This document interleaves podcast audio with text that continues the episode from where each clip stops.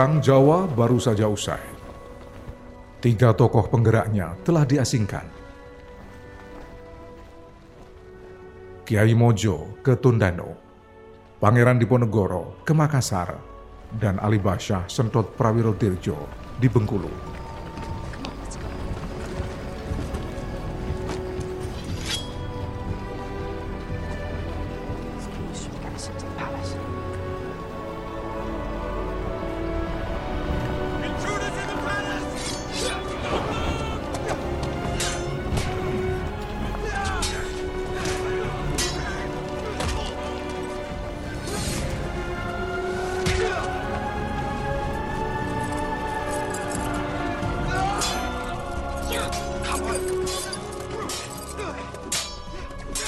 Namun perjuangan melawan penjajah tak pernah surut.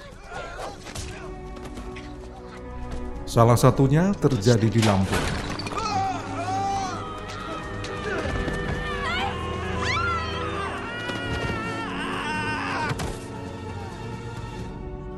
Sebelum kedatangan Belanda, Lampung merupakan salah satu daerah yang berada dalam kekuasaan Kerajaan Banten.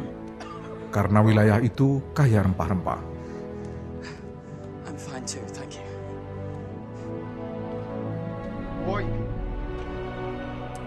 Namun secara perlahan, Lampung akhirnya dikuasai VOC.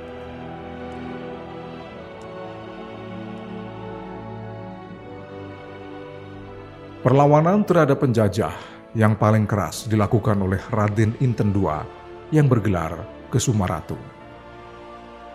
Ia masih keturunan Fatahilah atau Sunan Gunung Jati dari perkawinannya dengan Putri Sinar Alam, Putri Minak Raja Jalan Ratu dari Keratuan Pugung.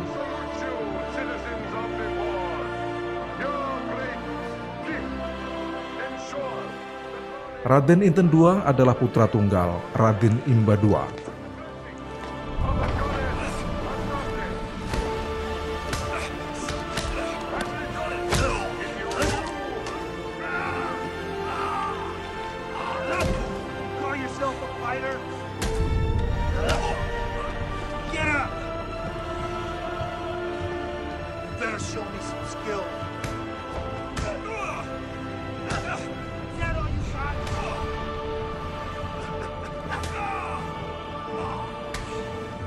Saat Raden Inten lahir tahun 1834, ayahnya ditangkap oleh Belanda dan dibuang ke Pulau Timur karena memimpin perlawanan bersenjata melawan Belanda di Lampung.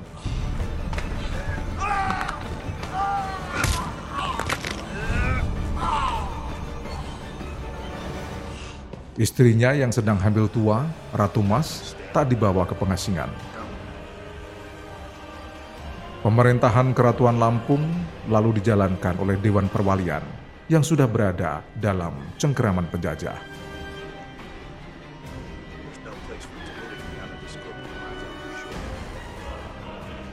Tahun 1850, Raden Inten telah menginjak usia 15 tahun, tapi tak pernah mengenal ayah kandungnya.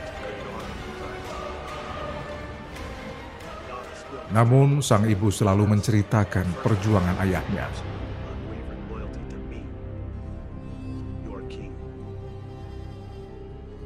Karena ia anak tunggal Raden Imba II, maka Raden Inten berhak meneruskan tahta keratuan darah putih di Lampung. Sehingga ia dilantik sebagai penguasa negara ratu atau Lampung.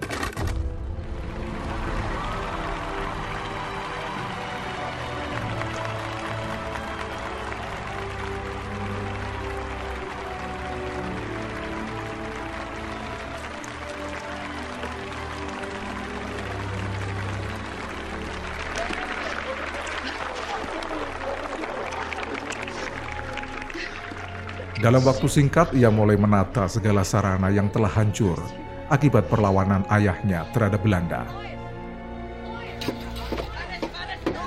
Selain memperbaiki benteng yang rusak, ia juga membangun kembali benteng-benteng baru. Di antaranya adalah di Galah Tanah, Pematang Sentok, Kahuripan, dan Salai Tahunan. Semua benteng itu dilengkapi dengan parit dan terowongan rahasia.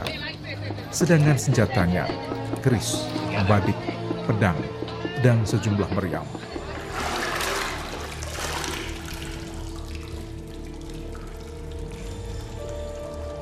Sepak terjang Raden Inten II hampir sama dengan ayahnya. Ia pintar menggalang persahabatan dengan beberapa tokoh penting untuk meningkatkan kekuatan pasukan melawan Belanda. Karenanya, sikap Raden Inten II dianggap sangat membahayakan. Oleh sebab itu, Belanda kemudian berupaya untuk membujuk dan melakukan diplomasi dengan syarat yang cukup menjanjikan. Misalnya, agar menghindari permusuhannya dengan pihak Belanda. Imbalannya, ia diberikan pengampunan, ditawari biaya pendidikan, jabatan penting, dan kemewahan yang lain. Namun Raden Inten II menolak semua bujukan itu.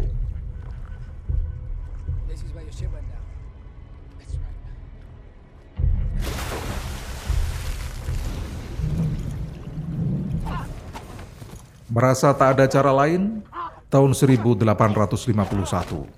Belanda mengirim 400 pasukan dari Batavia yang ditugaskan merebut benteng Merambung, markas Raden Inten. Tapi berhasil dipukul mundur. Gagal merebut Merambung, Belanda kemudian mengubah taktik. Kapten Kohler, asisten residen Belanda di Teluk Betung, ditugaskan mengadakan perundingan. Setelah berkali-kali berunding, akhirnya dicapai perjanjian untuk tidak saling menyerang. Belanda kemudian mengakui eksistensi negara ratu. Raden Inten II juga mengakui kekuasaan Belanda di tempat-tempat yang sudah mereka duduki. Kita yang memerintah, kita harus menang Ternyata perjanjian itu digunakan Belanda menunggu kesempatan untuk melancarkan serangan yang lebih besar. Karena dengan cara apa pun, Raden Inten II harus ditundukkan. Belanda yakin selama Raden Inten masih berkuasa, kedudukan pemerintahan dan terutama perdagangan rempah-rempah akan tetap terancam. Banyak yang mati. Mari Nanti tidak. Kita menang. Saya kirim company sebanyak-banyaknya dan senjata secukupnya. Sebelum memulai serangan baru, Belanda berupaya memecah belah rakyat. Kelompok yang satu diadu dengan yang lain, sehingga di masyarakat muncul saling curiga.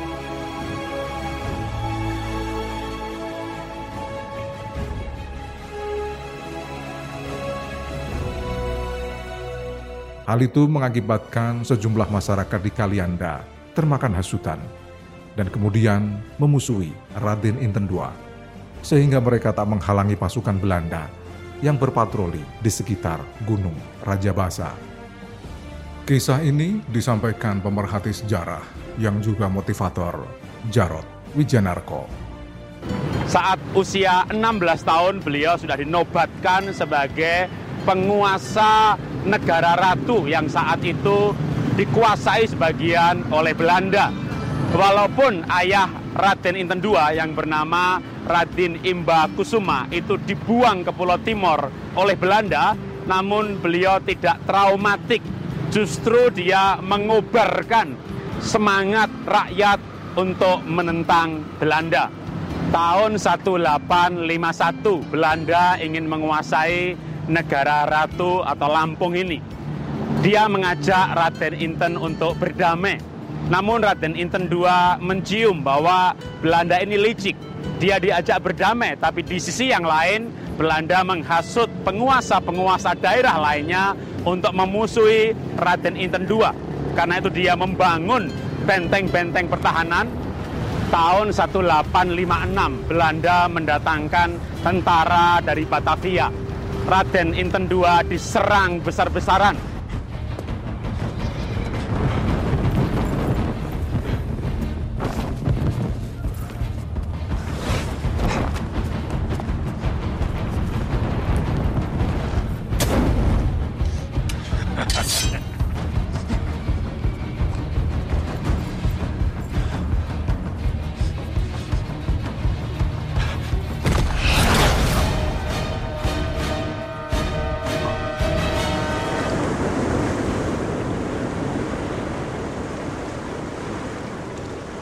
10 Agustus 1856, pasukan Belanda yang terdiri dari pasukan infanteri, artileri, dan seni, disertai sejumlah besar kuli pengangkut barang, diberangkatkan dari Batavia dengan beberapa kapal perang, dipimpin oleh Kolonel Wilson.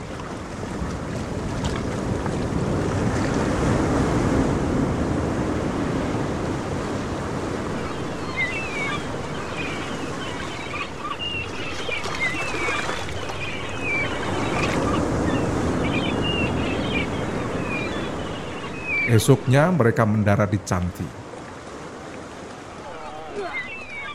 Kekuatan mereka bertambah dengan bergabungnya pasukan Pangeran Sempurna Jaya Putih, seorang bangsawan Lampung yang telah memihak Belanda.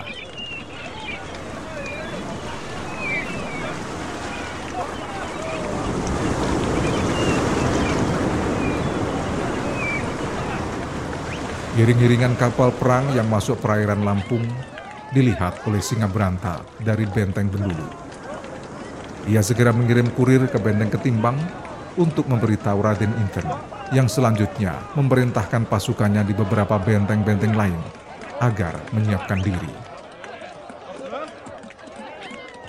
Belanda mengirim ultimatum agar paling lambat dalam waktu lima hari Raden Inten II dan seluruh pasukannya menyerah. Jika tidak, akan dilakukan serangan besar-besaran untuk menaklukkan tanah Lampung. Panglima Perang Raden Inten, Singa Beranta, juga dikirimi surat yang berisi ajakan untuk berdamai. Sampai batas waktu ultimatum berakhir, baik Raden Inten II maupun Singa Beranta tak memberi jawaban. Maka pada 16 Agustus, Belanda mulai melancarkan serangan untuk merebut benteng Bendulu.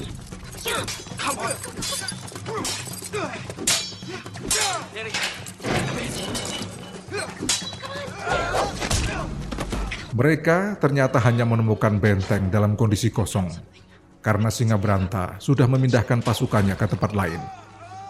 Ia sengaja menghindari perang terbuka sebab yakin bahwa pasukan lawan yang dihadapinya jauh lebih kuat.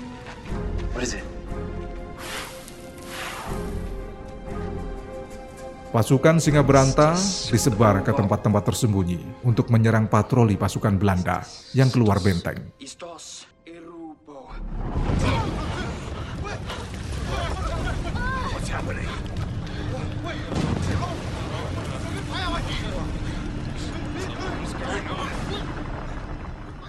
Sesudah menduduki benteng Bendulu, sebagian pasukan Belanda kemudian bergerak ke benteng Hawibera yang mereka kuasai tiga hari kemudian.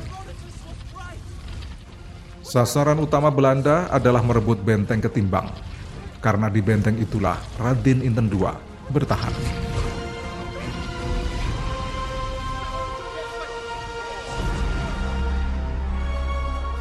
Untuk berebutnya, Kolonel Wilson membagi tiga pasukannya. Satu pasukan bergerak dari Bendulu ke arah selatan dan timur Gunung Raja Basa satu lagi bergerak menuju Kalianda dan Urang dengan tugas merebut benteng Merambung. Dan setelah itu langsung menuju ke Timbang. Kolonel Wilson segera memerintahkan pasukannya untuk melakukan serbuan.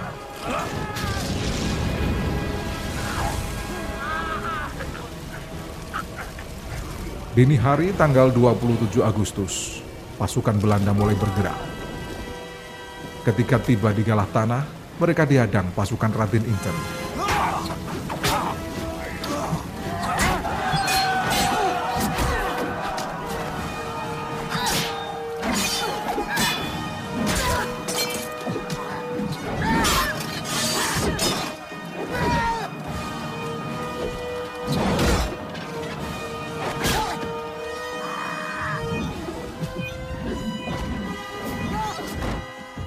Pertempuran di tempat itu akhirnya dimenangkan Belanda. Begitu pula pertempuran berikutnya di Pematang Sentok.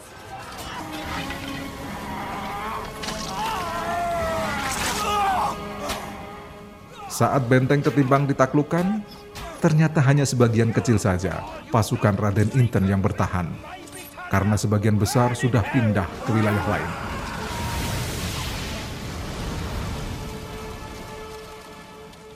Benteng ketimbang jatuh ke tangan Belanda. Tapi Kolonel Wilson sangat kecewa sebab musuhnya Raden Inten lolos bahkan belum mau menyerah.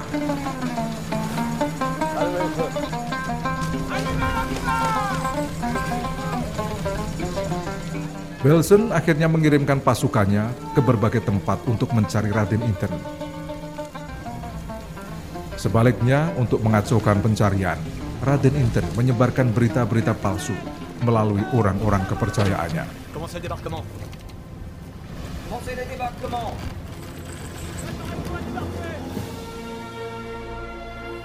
Suatu saat beredar berita bahwa ia sudah menyerah di Urang, sehingga diburu ke sana.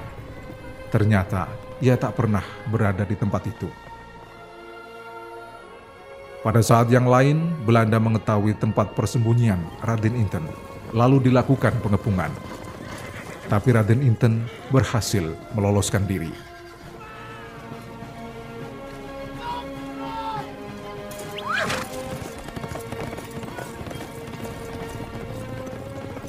Sampai bulan Oktober 1856, sudah dua setengah bulan Belanda melancarkan operasi militer satu demi satu benteng pertahanan Raden Inten II berhasil diduduki. Namun Raden Inten masih belum tertangkap. Suatu hari Belanda mendapat laporan. Raden Inten pergi ke bagian utara Lampung, menyeberangi Wai Seputih bersama panglima perangnya, Singa Beranta, dan pasukannya. Berita lain mengabarkan mereka sudah di Pulau Sebesi, Belanda kemudian mengarahkan pasukannya untuk memotong jalan. Hasilnya nihil.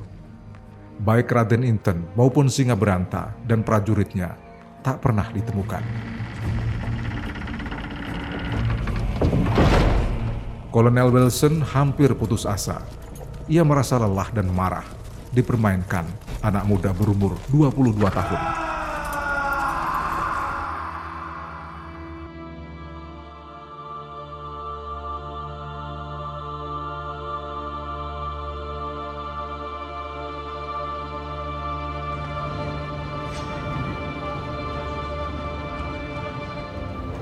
Akhirnya, Wilson menemukan cara lain.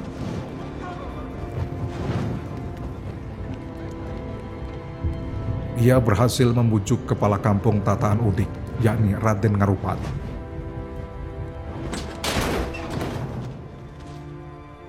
Raden Ngarupat yang sudah termakan bujukan Belanda akhirnya bersedia melakukan perintah dan tipu muslihat.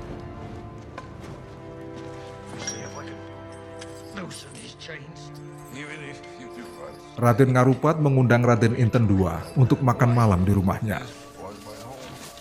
Dikatakan pula ia ingin memberi bantuan pada Raden Inten.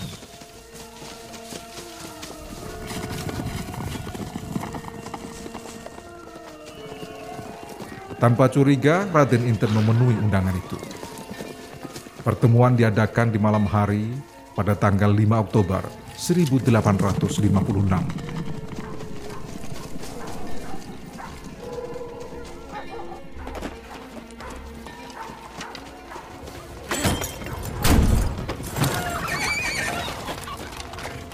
saat Raden Inten sedang menikmati hidangan. Anak buah Raden Ngarupat dan pasukan Belanda langsung menyergap.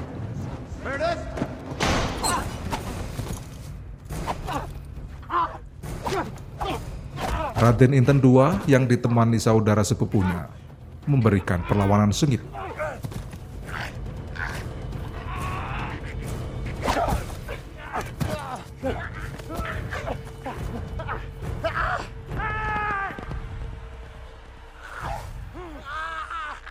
Dengan kekuatan yang tak seimbang, Raden Inten dan saudaranya gugur.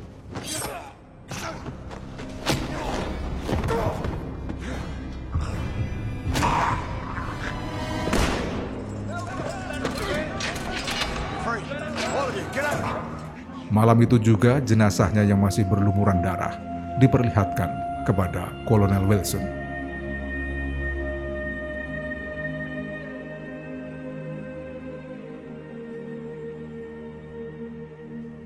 Ia wafat dalam usia yang masih sangat muda, 22 tahun.